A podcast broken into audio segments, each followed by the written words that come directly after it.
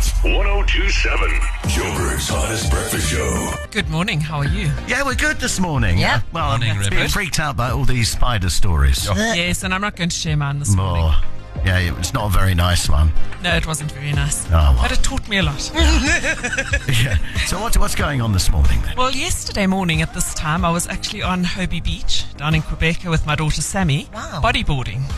Nice. And anyone who has caught waves knows that timing is essential. And we learn this from others. My dad used to stand there as a child with the board and holding on to me and say, go, go, go, when it was the right time. And experience, our own ah. experience teaches us that.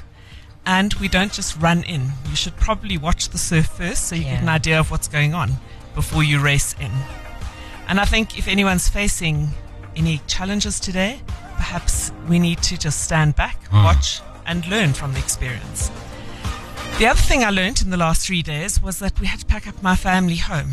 So that was quite a difficult thing to do, and obviously it was filled with a lot of beautiful things, but most importantly, a lot of memories. I learned that the memories are the most important, and it's important to have company if you need to do something difficult. And I think traveling companions in life are essential Yeah. absolutely essential. So it was good to have my child there to be able to share and laugh and cry together. And also, I had an adopted big sister, Lindy, who I've known all my life, and she made sure we were fed, which was also quite good. But I think it's important that, again, you just pause, take time, and be grateful for all the good things, even if you're doing something that's hard. And use your best things is another thing I learned from my mom. Don't put mm. them in a cupboard in a box Yeah. because you're saving them for a special occasion, and the special occasion is today. Yeah. Use your things, otherwise, your child has to come and pack them up for you. But out of everything, the most important thing I found, and it's something that I'm going to treasure for the rest of my life, was two love letters. They were buried in my mom's writing case. She'd kept them for 64 years. Jeez. They were from my dad to my mom before they got Wow. married, and they were absolutely beautiful. Sam and I were both moved on such a deep level, and we were moved to tears. And it struck me that with so many people, we move from that love and romance um, to the mundane.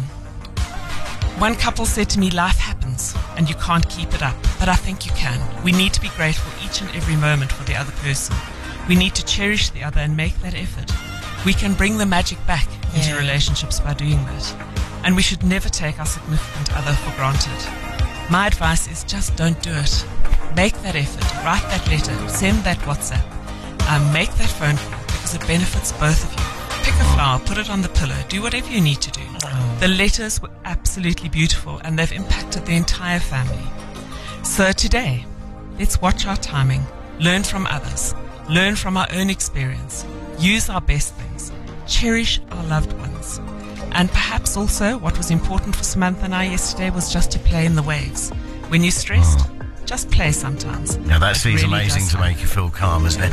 Yeah, you're so right. I mean, uh, you know, uh, objects and things like that always remind you of stuff, but it's not that. It, it's the memories. If you if you're lucky Yeah. enough to have those memories, that, that's the most important thing. The most important thing. And make the memories. Yeah, exactly. them. Thanks, Shona. How can people get hold of you? They can get hold of me on Shona at hot1027.co.za. And don't forget Sunrise with Shona this Sunday at six.